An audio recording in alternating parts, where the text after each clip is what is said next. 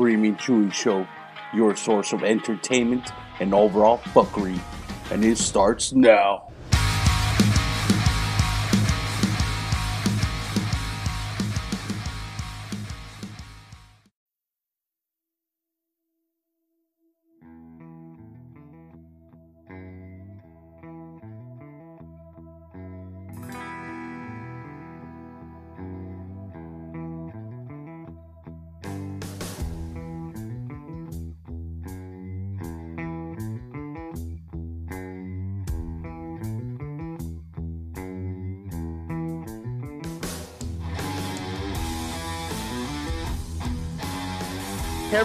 Welcome back to another exciting episode of Screaming Chewy Show. I'd like to introduce special guest, actor, producer, writer, jack of all trades, Bill Foster. How you doing, Bill? I'm doing great. Thanks for having me today. Yeah, man. Thanks for thanks for being on. You bet. You bet. Always glad to. So how you doing, man? Oh, doing good. Worked in the vineyard for a while this morning, so came home, and enjoying the afternoon with the grandkids, and I've been working on the short movie, trying to get it finished up today, and working on entering some contests, and you know, just kind of do a little computer work this afternoon, getting some things done. Work never ends, huh? that never does. Uh, my wife said, "I don't know what stop and relax is." hey, that's good, man. Got to stay yeah. busy, right? That's right. Keeps you busy, keeps you going. So, uh, what movie are you working on? Right now I'm working on our short movies called I've Got Your Six. It's a uh, about 20 minutes long, and I wrote this movie, and uh, we had a brainstorm, and it's turned out really well. Where we made every actor in it a veteran of the military, U.S. veteran, and so because it's about a World War II veteran, he's 93 years old, and he's in the nursing home. and he sees in the newspaper where they're fixing to turn his old farm into a uh, shopping center so he wants to, even though he sold it years ago, he wants to go back and see it one last time. So he escapes from the nursing home and goes to his old farm. And uh, of course, you know, that doesn't go over well when you escape from the nursing home. So uh, a deputy that finds him happens to be and really is an Iraqi war veteran. So I wrote kind of wrote that in there as that. But uh, they develop this bond while he's, trying. you know, he starts off trying to get him. Let's let, let me get you back to the nursing home. Let's go. Let's go. And the old man's like, you know, just sit right here. Let's sit down. I want to tell you about this old because the newspaper called it worthless piece of land, and he wants to convince people it's not really worthless. And so he has sat down beside him, and, and through the movie, you can see the bond being built between this deputy and this 93 year old man. A young, you know, 30 something deputy and a 93 year old man all of a sudden create a bond because, you know, they're both in the army. One fought in the Philippines in World War II, the other fought in Iraq. So they, they joined together and and the the captain at back at headquarters, he's not a vet, veteran, so he's trying to get the uh, old man hauled in, you know, bring him back to the nursing home. And so the deputy defies his uh, superior and says, "I'm not bringing him in." And so, Damn. and, and in the in your small towns, everybody has a scanner, you know. And what they don't realize is while the, the, the deputy and the captain are arguing on the radio, all these veterans are starting to hear what's going on and all of a sudden it's like the cavalry comes and so they're like not today not on my watch. And so they just start going they go to help the old man. And and i don't know if you ever heard of bill evans the uh, jazz pianist back in the uh, 70s and early, late 60s like 18 times uh, emmy award winning. His son evan is my musician and he's worked on the music. And the music itself is like a journey right now. You know, I can sit back and I told Evan today, I said, I can sit back and just take a journey on the music by itself without even watching the movie. and I don't know if you're supposed to be moved by when you watch your own movie or not, but I just got through watching it a while ago and I just sat there and stared at it. I just couldn't do anything. You know, I was so moved by the music and the acting and the dialogue. I forget I wrote it. I forget I directed it. I just enjoyed the movie. Uh, wow. That's when you know so it's good. It, yeah, yeah. The music, you know, it's amazing when you get that music interlocked with the the movie, and it just moves you to a different place. And so we're, I'm entering in a contest uh, as soon as we get off the air here in in Arizona, and then next week I'll enter it in the Cannes Film Festival or Cannes Film, Film Festival. I guess I learn need to learn how to say it right. Cannes Film Festival. I've heard it both ways, but but there's like they've got a special section for short movies, and I'm going to enter it in there and got invited. Just so happened, got invited today to enter uh, it in the uh, it's Castrovia film festival in Italy. So you know, why not? So we we have to try to get it going over there too. So um, you know, working on some invitations now to have a private viewing. So some of those that's really had an integral part in it come watch it maybe next Saturday night before everybody else does. The VIP viewing, huh? yeah, yeah, yeah. VIP viewing at the house. Damn, that sounds badass. About fifteen, about fifteen or sixteen people, you know, get together and watch it. And and Stephenville, where I'm living now, it's a town of about hundred thousand people. Actually, their college here just went Division One. They're going to have a big red carpet spotlight for everybody that's involved in the movie. Big, big premiere for it. I've talked to a guy that sings some of the background in the bar room. He's going to do a concert, and then after the concert, then we move into and watch the movie. So. Uh, it's going to be a pretty neat deal once once COVID lifts and we can have we can all gather again, you know, in the bars. oh man, damn! It's gonna it's gonna be crazy, man. That sounds like a good time. Yeah, yeah, you know, and we've got bikers, you know, veteran bikers in the movie, and they're just as nice as they can be. And we've got cowboys, and you know, I got them all in a bar, and I said, okay, we're not going to have any cowboys versus biker fights today. You know?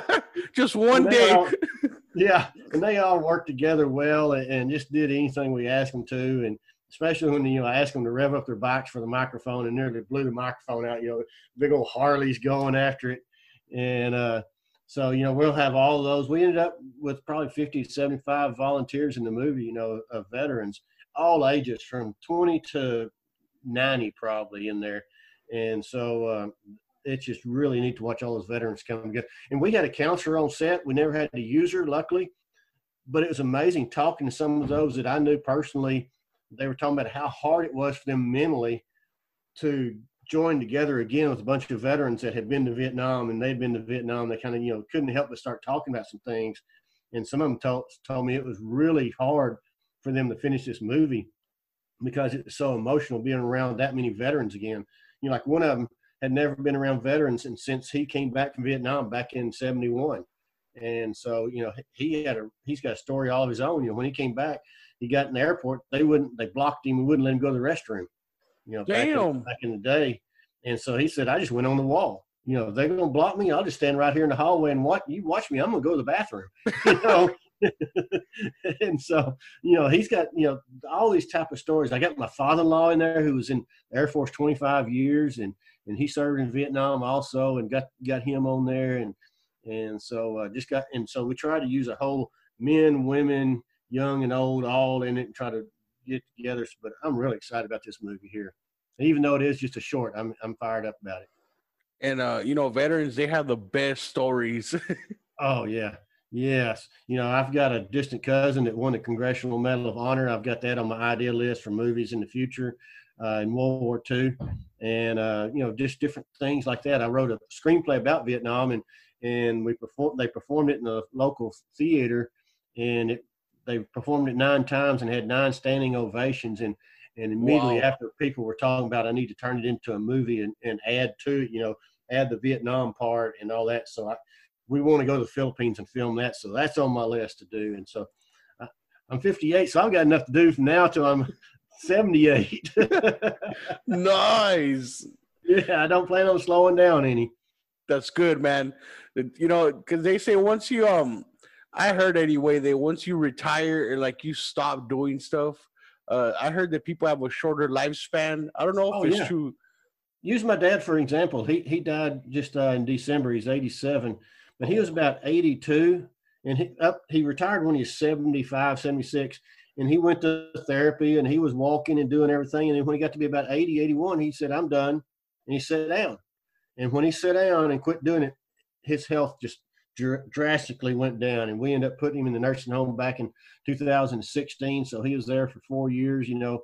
And so uh, it does. You, once you stop, your body gets uh, not complacent, but it just goes in that, that atrophy and it, your mind – you know, he quit going around people, so his mind quit being exercised. You know, there is scientific proof that the more people you're around, the more your mind stays active, the longer your life. And so, uh, you know, don't become a hermit. You know, go in there.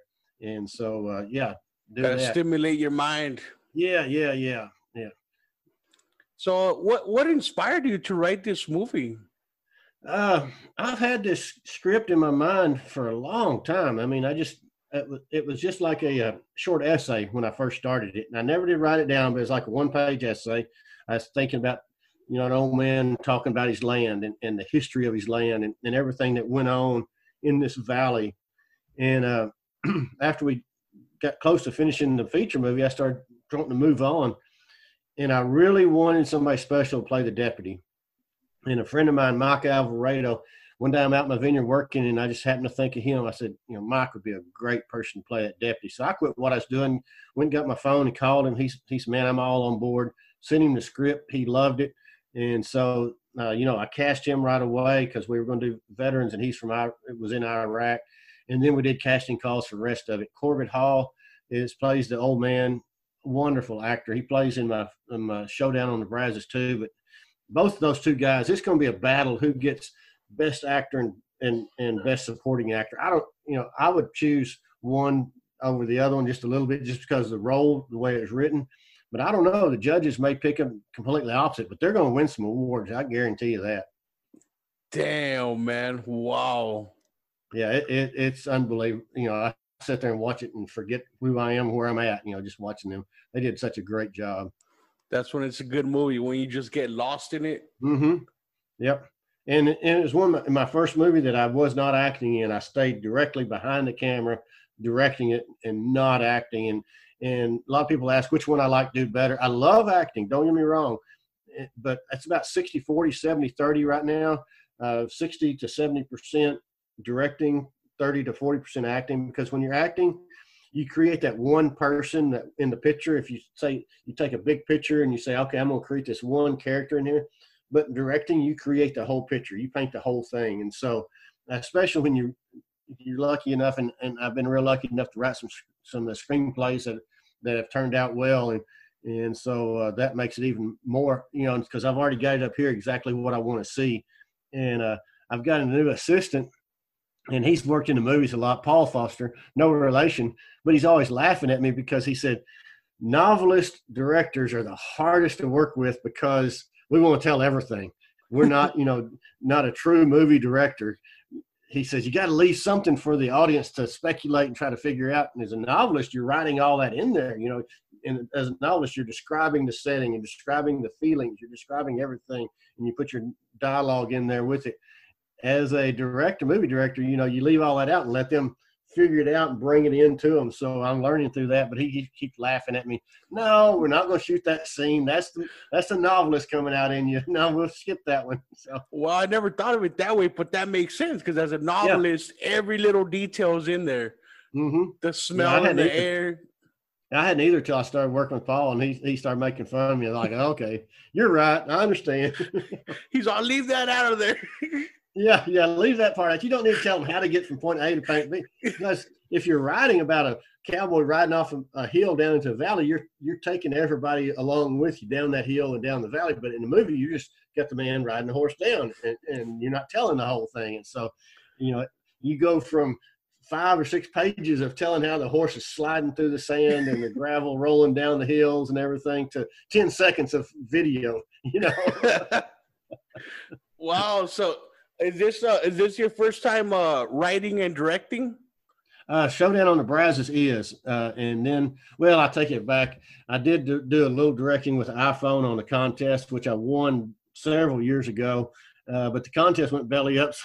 So they called, oh. the judge called and said, "You won, but you don't get your money because oh. we're in lawsuits."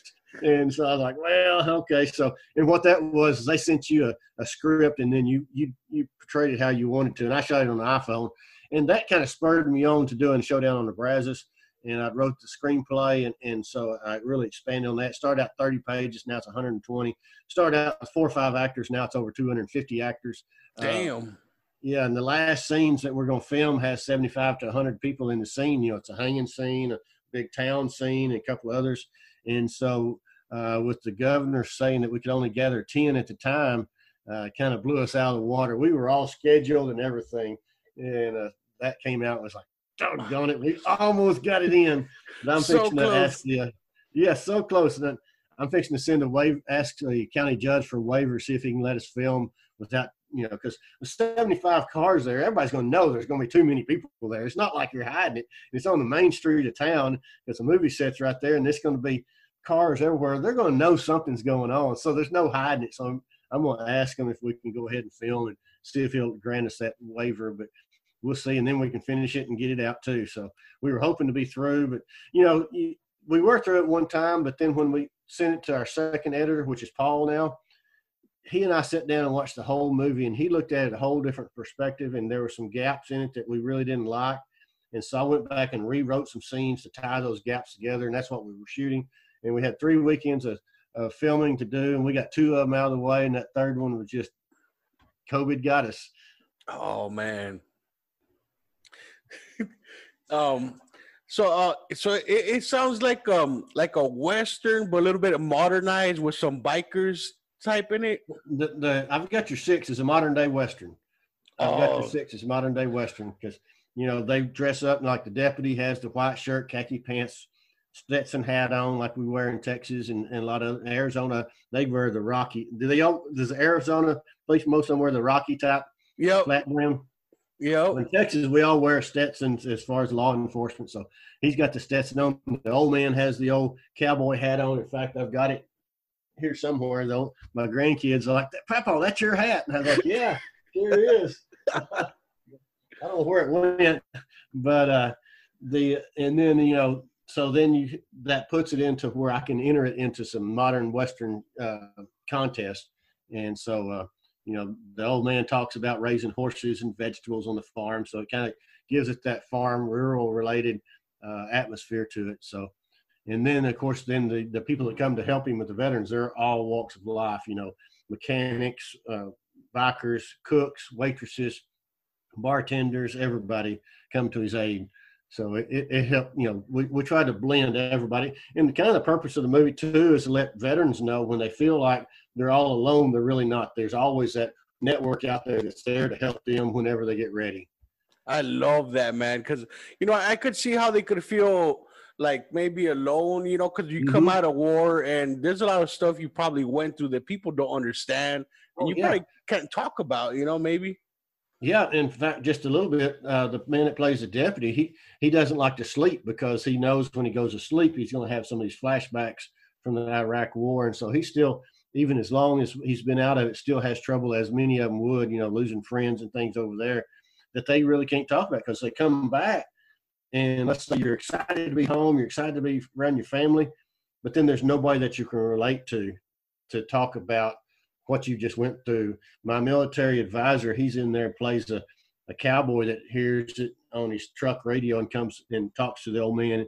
You know, he he told me he had some of the same issues of of uh, coming back. He's a little too aggressive when he came back. Had to really go through some things, through some counseling to really calm down and, and get down to everybody's level because you're so hyped up when you're over there. It's life and death, and you know you're on that edge all the time. I can't imagine.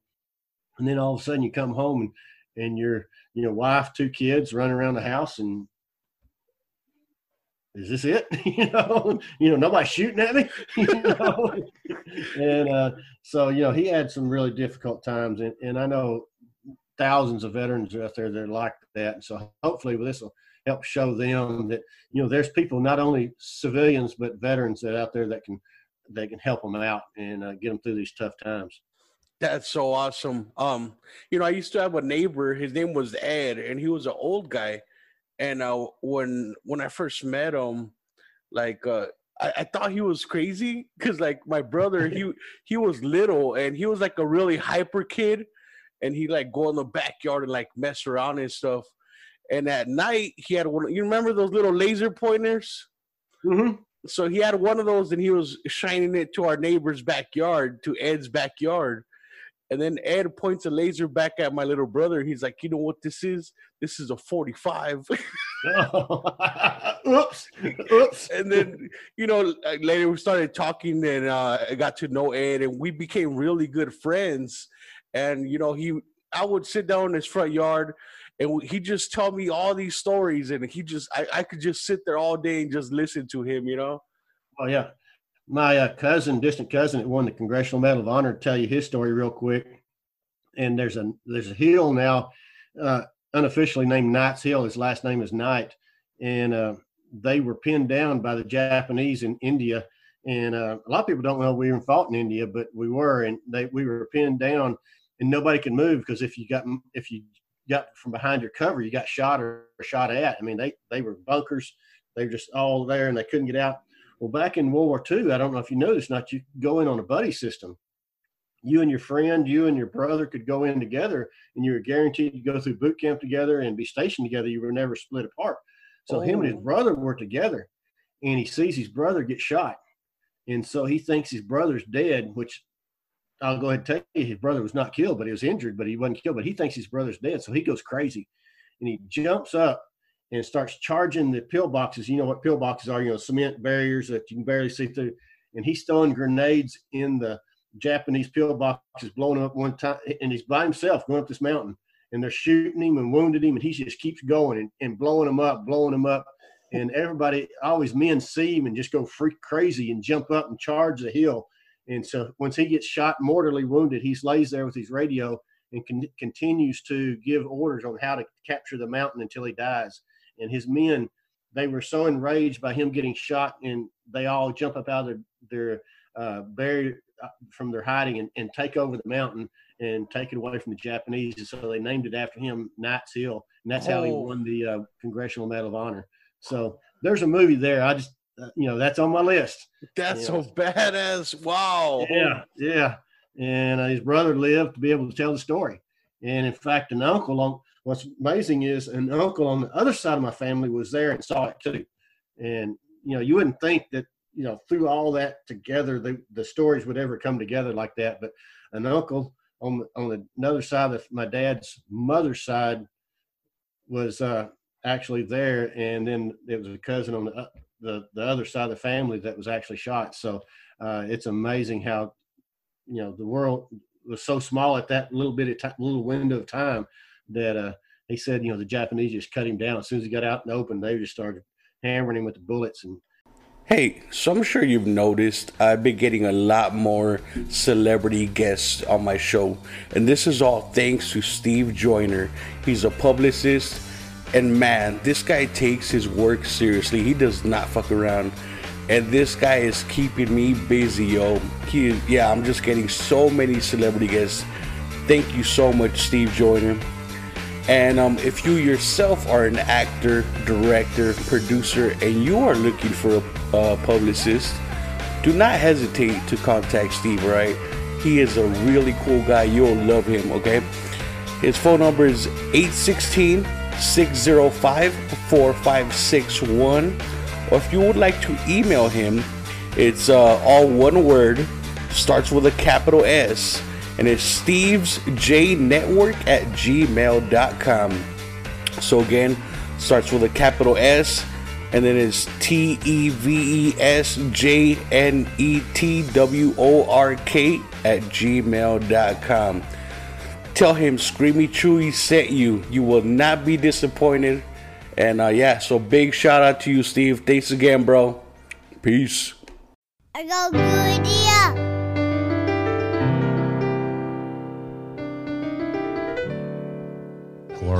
I might get hungry later, baby. Hold this hot dog for me. That's what it feels like when you're broke down. Oh yeah. See, this is why when I transport weed, I only carry one gram on me, but I carry it in a, like an 800 pound safe.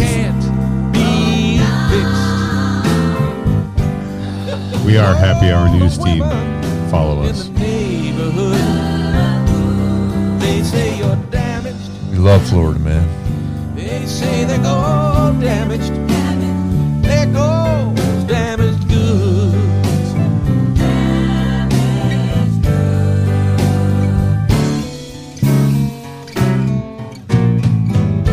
Oh, so we talk cars. Shooby dooby doo. Shooby dooby doo.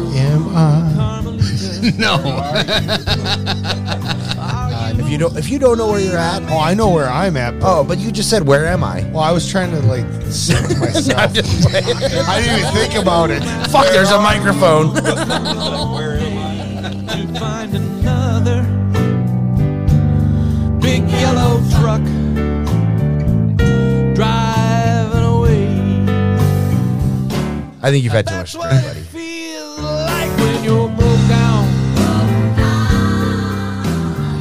We are Happy Hour News Team. We are Happy Hour News Team. You can't be fixed.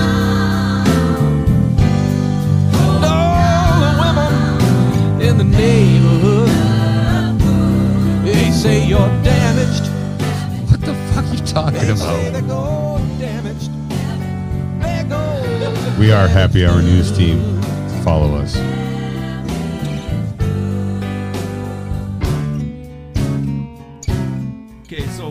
Let's get back around to to our regular regularly scheduled bullshit. Hey, hey, hey, hey, hey, hold on. Don't leave just yet. There's more podcasts to listen to. Like Monster Legend Podcast, the weekly podcast about cryptids and folklore around the world with me, Tanner Davidson. Each week we'll go to a different place, talk about all the monsters, the scary folklore, all the UFOs and aliens conspiracy theories. All that stuff happening every Monday at 12 p.m.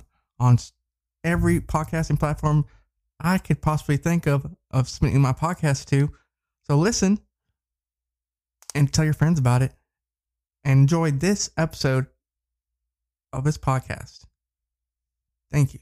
and you know he made it through and killed several of them, and then was able to, as he died, radio in to uh, direct everybody to, to take the mountain. So it's amazing, you know, amazing story. You know, and, and there's like that. You know, how many, how many stories like that are untold? You know, of, of true, true. valor these guys taking fire and and uh, you know.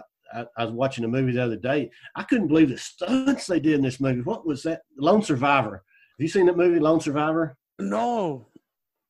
oh man, you got to watch it just for the stunts. When they jump off this mountain, they're rolling down these mountains, and you're just like, how did the stuntmen do that? You know, but, to be able to think that was a true story, you know, there's one survives out of all the, the military on that one mountain over in Iraq is unbelievable. But, you know, just recreating that is unbelievable. I gotta check that out. Lone Survivor. Yeah. Oh, it's a great movie. Great. Mark Wahlberg was in it. Uh, several. Uh, ben Foster. You know what? I I think I actually seen it. Yeah, it's been it's several. It's probably five or six years old, uh, but I don't watch that many movies. Believe it or not, don't have time. But I did sit and watch that movie, and it, it, it really does move you. And so hopefully, some of these movies I, I'm making will move people the same way. Uh, you know, it's a good movie when the end of it and they roll credits and everybody's going to be still sitting there watching. You know, they're like, you know, but the showdown on the Brazos, it's got some funny things, and you know, it's not all serious. It and it's funny, Paul. He's not the comedian, my assistant, and he doesn't understand a lot of the jokes. You know, you have different different characteristics and people, and he he's not a comedian, and so he's like, "Why'd they say that?" I said, I said, "Oh, they were joking." Oh, it's funny now. Yeah, I understand it. And then he gets to the other part and goes, "What are y'all talking about?" I said, "It was a joke." Oh, okay, okay, I understand. We'll leave it in there. Goes over his head. yeah, yeah, you know, and and and the part I, I didn't realize that mistake I made on that movie. I wrote it this way. I wrote it to where the the main captain of the Texas Rangers and his partner, one the main captain is very stiff and stoic all the time, and his partner is the comedian, and he's always making lighthearted and everything. But I had my character crack a joke or two, and he's like, "We got to keep you the same stoic all the time," so we cut a lot of my joking out. But and when I wrote the script, I told Larry Welch, who plays my partner, I said, I really like your role better. You're funny, you're lighthearted, you're you're the womanizer, you're fun, you know, fun to be around, drinking, get drunk type guy. And I'm I'm this guy that just lost his family due to some outlaws and and I don't want to, you know, do anything but just fight and kill and smoke cigars, you know. Nice. Wow. So so you got I got your six, and then uh you got another movie you're working on. Yeah, the showdown on the Brazos. That's when I was talking about the two Texas Rangers, and that's when we're just about through. And then I've just finished. Uh, I had the manuscript written. It's called I, I Heard the Quail Whistle, and I just transferred it into a screenplay and entered it in several uh, contests. But I've got four results back and already won four awards, and so it's four for four. Damn.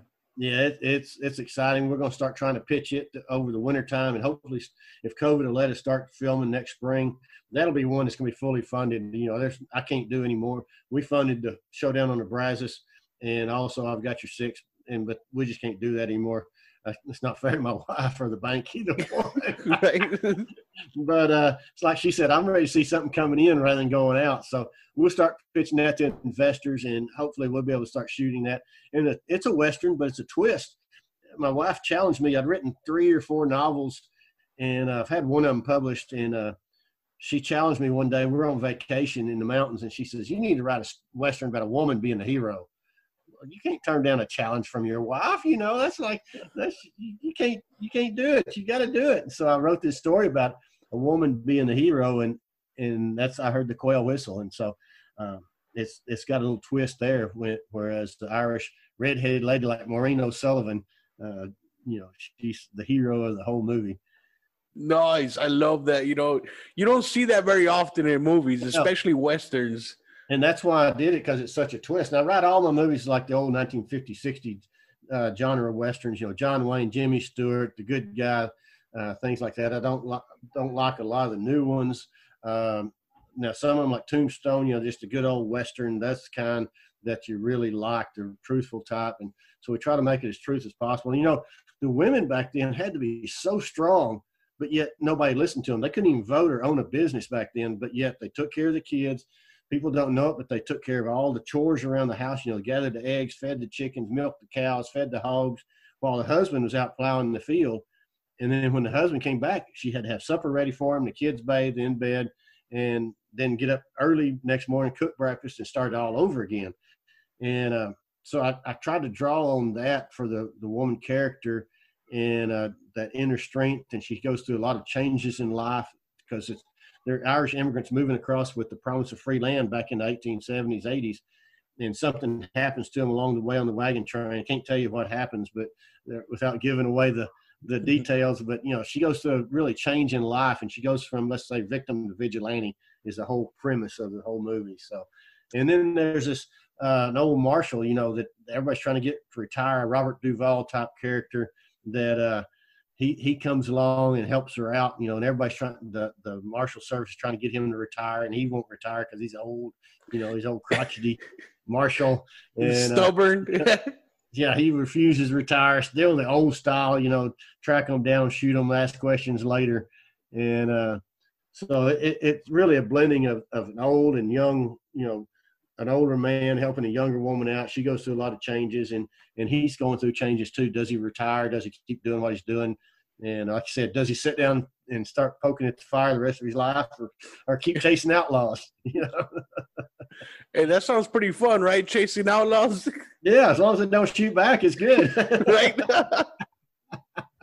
That's the good thing about riding it. You can ride and not, you know, I may get powder burns, but I don't get wounded too often. Now I did break my leg filming sh- uh, Showdown on the Brazos. Ouch. my horse fell on me. I, he was kind of jumping around, so I thought I'd ride him around the corner, and I rode him around the corner. And the dirt road I thought was dirt was asphalt with shave, wood shavings on it. And when he turned, he caught that asphalt, and his foot went out from under and fell on me, broke my leg. One man saw me, so he goes over and helps me. I said, "Just get me back on my horse." I got back on my horse, worked Oh. the rest of that from noon till the end of the day, and then 12 hours the next day continued to direct and act and that was on Sunday. Wednesday, I had a plate put in my leg. You're And- crazy, man. It, it hurt. Oh gosh. There's one scene where I go into a building, a group of us do, and I told my cameraman when he, we were doing editing, I said, when I walked through that door, I was doing everything to try to keep from throwing up. It hurts so because I had to ride a horse, get off the horse, walk up some steps, and go in the building without limping. And uh, Oh my god. And I was leaning against the building, you know, just like, Ugh. and the guys inside were like, "You okay?" I said, "Yeah, I'm just tired." And I was just like, I wasn't telling anybody. You know, my leg was broke. I knew it was broke. But, Just uh, tired. Yeah, the blacksmith in my movie is actually the number one doctor, pain doctor in San Antonio, and we were right by San Antonio. So he's sitting there. He goes Sunday afternoon. He says, "Why don't you come on down tomorrow morning before we open, and I'll X-ray it for you for free." And so we went down to San Antonio, and we X-ray it, and I hear the X-ray technician go, "Uh oh." That's not a good sign. That's kind of like hearing the barber say, "Oh crap," you know. Very true. they wanted to do surgery right then, but you know that was in San Antonio, three four hours away from home. I said I don't want to put my wife through that, so we put a cast on it and came came home and they uh, did surgery Wednesday, and that that kind of delayed filming for two months because I couldn't film with a cast on my leg. But but uh, taking break a leg a little too serious. you know they say break a leg. I took it a little too serious. Man, you're crazy, man. You broke your leg and you still filmed. Yeah, Kept the straight doctor- face. the doctor said they couldn't believe the bone didn't come through the skin because I had to Oh. run on it in a couple of scenes. And uh, I was just, you know, had those big cavalry type boots on that comes to your knee, and it was like a cast because it swelled so big in there. And I just told everybody I got because it's during a gunfight scene, and I told everybody, well, I just got shot in the leg. That's why I'm limping, you know, because I'll pretend. Of course, everybody knew it was broke by that time, but you know, I had uh, Jeff Davis, who's from uh, L.A., an actor from out there, and then I had another actor from Iowa, and they were going to be gone after Sunday, so I had to get their scenes in, and I and I was in their scenes, so there wasn't any. Okay, let's do it next weekend. Let's do it Monday, Tuesday, whenever I get better. No, uh-uh, we had to get it done. I mean, I didn't have any choice, so I just. And what's funny, like I said, the, the only person that saw me hurt my leg was this man that helped me on the horse, and he went and found my wife and told her, says, "Your husband's hurt." And so I'm sitting out there on the horse trying to direct on my horse because I hadn't got off. She walked over and said, "What did you do?" I said, "Get me some pain medicine because I take it from her back anyway." And she goes, "What did you do now?" I said, "Well, kind of hurt my leg." She goes, "Is it broke?" And I said, "I think so, but I'm not telling anybody." it's all swollen up. You're like, uh, little bit. yeah, it's just a little broke. It's kind of like being a little pregnant. It's just, it's just a little broke. wow, And I think on the credits, I think on the credits of Showdown of Brazos as we're rolling, we're going to show a picture of the X-ray in, in, in the credits. That's awesome, man. Uh, Wow. you just keep rocking and rolling and do what you got to do. And it wasn't the horse's fault, and he's fine today. Been in a lot more movies, so you know I can't blame him for slipping. Be like me, me or you slipping on the ice. You know, it just happens. Mm-hmm. man, I can't believe you did that. I can't either now. You know, I've I've never broken a bone, but I've like sprained my ankle or stuff like that. And Yeah. man, that hurt like a that fucking hurt bad. Like I can't even yeah. imagine breaking it. it's a whole different pain. You know, as soon as you did it, you do it. It's just, and all you can think about is laying, you know, laying down. I, I just all I want to do is quit. You know, all I want to do is lay down and prop it up. And a friend of mine that was there with me that night, he helped me get my boot off. I was glad I didn't have to cut it off. And next day, I couldn't believe I got my boot on, but uh, kept it iced all night long. And my wife told him he was the cook, and she said, "We'll cook. You follow Bill around." And took my director's chair, and he she said, "You follow him, and every time he stops, you make him sit down." And so here's my friend. Every step I take, he's right behind me with his chair, and he sets it down, and he says, "Sit down." And I sit down, and I prop my foot up, and we kept the ice bag on the outside of the boot, taped up with duct tape. And then if I had to act, somebody would cut it off with scissors real quick, and I'd go act, and then come back and wrap it back up, and prop it back up, and, and direct from the chair there. I'd move a little bit, and he'd move my chair. So That's a good friend right there. That's right. That's right. He was the best man at my wedding. We've been friends ever since 1980. He's got your six, man. Yeah, he does. He's got my six with a chair. Wow, man. So um any uh uh do you have a certain date when um so I got your six is coming out soon, right? yes, yes. Uh, it'll be probably, hopefully, if it's selected in in the Arizona uh, Wild Bunch Film Festival, right where you're from, it'll be shown in October. And so I feel pretty confident that that's when I'm fixing to enter it in. And so uh, if it's selected to be shown there, that'll actually be the premiere. Uh, and then as soon as COVID lets us, we'll have one here in, in uh, Stephenville, and then we'll get it out. You know, distribution. There are distributions on on short films, and so we're going to try to do that first, so we make them money and maybe put it on you know the the streaming videos. And so we'll we'll let you know when that happens. For But sure, man. Come on down to Willcox. I'll let you know if we if we make the finals. Uh, And you'll be able to keep up. Just check Wild Bunch Film Festival, and the results are going to come. Not the results, but the finalists are going to come out August the third. And so today's the deadline. So that's why we're pushing it and getting it in. And uh, maybe you can come on down there and come out there and see us and uh, see it there on the big screen. Oh man, I would love to, man. You bet. Damn. And um, so you got anything else? Uh, any novels uh, or your other movies? You're still working on those as well, right? Yeah, I've got a novel on Amazon.com you can pick up. Uh, it's called uh, Showdown on the Guadalupe, and then uh, it's different from the movie. It's totally different. And then I've also got a play on Amazon.com called Windows Home. It's that Vietnam one I was telling you about. It's a script. And then uh, I heard the Quail Whistle is the one I'm working on now. We have not published it because we want to keep it under wraps until we made a movie out of it. And and so that's kind of what we're working on right now. And so, like I said, changed into a screenplay, and uh, it doesn't qualify for a lot of contests because it's 160 pages long. And, and they said it's a little long for you know a lot of contests are only 120 pages. I said I can't trim 40 pages out. I don't know. I just can't do it. You know, like It's too good. off. You know, For sure. Which one do I want to lose? I don't want to lose any of them. You know. You know, hey, so uh, it, it's meant to be, right? That's right. That's right. You know, and the good Lord's had such a great blessing, you know, keeps opening doors like Evan Evans coming into our life for music. You know, I had all these people apply to music, do the music for the showdown, and I picked Evan and, and we've just become great friends and and it's just been such a great deal and be able to meet people like you on these shows and and just brought talent, unbelievable talent and and so it, just thank good Lord every day for I pinch myself, you know. I get, I mean, I got, I've gotten to work with Pierce Brosnan, Christoph Waltz, uh, people like that. No, I mean, I'm just no poor country boy, you know. Grew up with nothing. I mean, I had nothing growing up, and and so I'm thankful every day for what I've got, and and just to be able to do that means anybody that wants to make it can make it. Just got to work hard enough. That hard work pays off. Mm-hmm. You bet.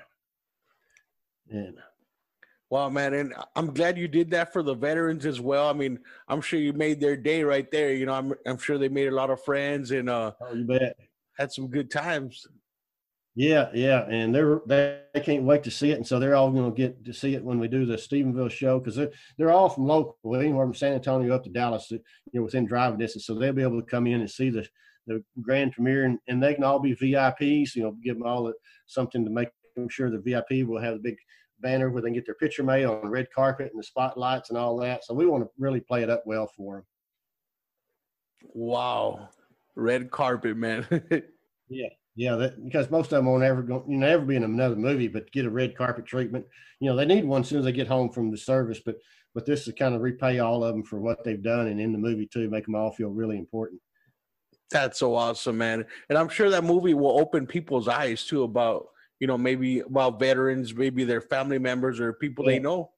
Yeah, you bet. Hopefully, Wow, man. Well, great stuff, man. And uh thank you for coming on. Oh, you bet. And thank you. And I, I do want to throw this out there: if you're if you're a man over fifty, get a colonoscopy. I know it's kind of odd to bring that up, but hey, I, I went in for a checkup earlier in summertime. It was time for a colonoscopy. I didn't get one because, uh, you know, with COVID, they weren't giving away, you know, not giving away, they weren't doing them. We did two tests. I came back tested positive for colon cancer. Oh no. And then went in and had a colonoscopy, got it taken care of. I'm cancer free now. But nice, man. I hadn't done what I did and waited till next year, put it off six months, put it off like most men do, we'd have been talking about something totally different next year. So my advice, men, if you're over 50, it's not a big deal. Get your colonoscopy done, and you only have to do it once every five to eight years, and you're done. It was my eighth year. I had one back when I was 50. I had one now when I'm 58, and now I've got to have one every year. But I'd rather do that than have you know the cancer part of it. But but you know that's a shocker when the doctor calls you and tells you tested positive for cancer. But we were real Yeah. fortunate and caught it at stage zero and was able to rem- remove that cancerous polyp and done. But like I said, if I hadn't gone in to doc, and it was just a general checkup, and and who goes in for those? You know, especially men. We're working. We we're tough. We, we don't have to go to the doctor. By golly, if we're not dying or a broke leg, you know, we don't go to the doctor. And, Right. uh, so, uh, but I I just went in like you know like I thought I was supposed to, and, it was just that time. And so uh, when I failed two tests, and, and then we got the colonoscopy, got it done. So there's a word word when you get to be 50, it's time to get it checked. Good advice, man. Because I, I agree with you. I, you know, I, I work with a lot of older men, and I think a lot of people they kind of like they know it's like in the back of their mind, but they're like, eh, it's not important, you know.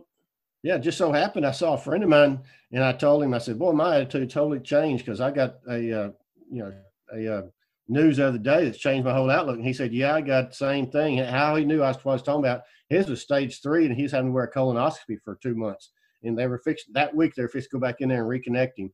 So you know, the, if you don't take care of it now, the odds are you may have to have one of those, and those won't be fun either. So take care of yourself and, and uh, make sure you get checked up. And you know that's one of those diseases that there's really there are symptoms, but they're so common you don't put the two and two together until they told me I failed, and I started saying, "Yeah, I did these, this, yeah, I, I yeah, I had four of the five symptoms. Yeah, I I agree, you know." But before you get diagnosed, you think it's just uh, it's just normal, you know. But uh, so so uh, if you're over fifty, go get checked. Yeah, I heard that's one of the deadliest, right? The colon cancer. Second deadliest uh, cancer there is. Part of it's because there's no symptoms until it's too late, and so that's the problem. If I hadn't gone in for three years, well, I'd I'd be dead here in four years probably or so. So, uh, you know, so luckily we caught it, and I, and I'll go back every year to make sure it's it's it's healthy, and because uh, you, you, when they tell you you got cancer, you start looking at everything around like we're just starting a vineyard. We got grandkids. We're just moving into a house. How can I leave my wife alone with all this kind of stuff? So you really, it, it changes everything when they tell you that you all of a sudden become mortal because, you know, when you, before that, you're immortal, you know, you're going to live forever, at least till you're 80 or 90, you know, not, not 58. and Yeah. so all of a sudden you start going, hmm, maybe. I, and so, uh, so luckily, you know, I, my my story turns out well. So hopefully everybody else's does too. So just stay stay in touch and get checked out. I'm glad that happened, man. I'm glad you're well and Thank you. got Thank that you. done. Yep, it was a tough week or two there, but we got through it. So Man, not breaking the- legs. yeah, break another leg. I don't care. Don't make me go through that other again. Awesome, man. Well, thanks again for coming on, man. Hope to see you in Arizona this in October. For sure, man. I mean, I would love to be there, man. Oh my God, on the big screen. Yeah, I'll let you know. Take care. Yeah, keep in touch, man. Thank you. Will do. Thank you. Bye bye. Yep. Bye.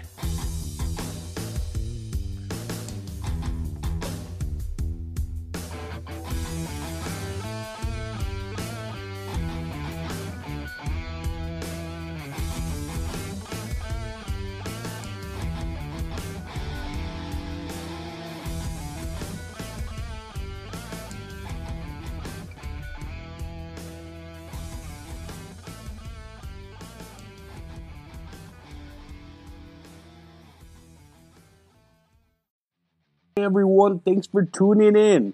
And if you'd like to support this podcast, you can find me at anchor.fm slash screaming chewy gmail.com. There'll be three options for a monthly subscription. First one, I believe, starts at a dollar a month, yo. Yeah, dollar a month. Yeah, and if you don't want to, that's cool. You can follow me on Facebook and YouTube, Screaming Chewy Show, for some memes, some more videos, full episodes, and behind the scenes kind of deal, right? You can follow me on Twitter, uh, Screaming Chewy. Yeah, not Screaming Chewy Show. I should probably change it, but it's just Screaming Chewy. And uh, thanks for listening. Peace.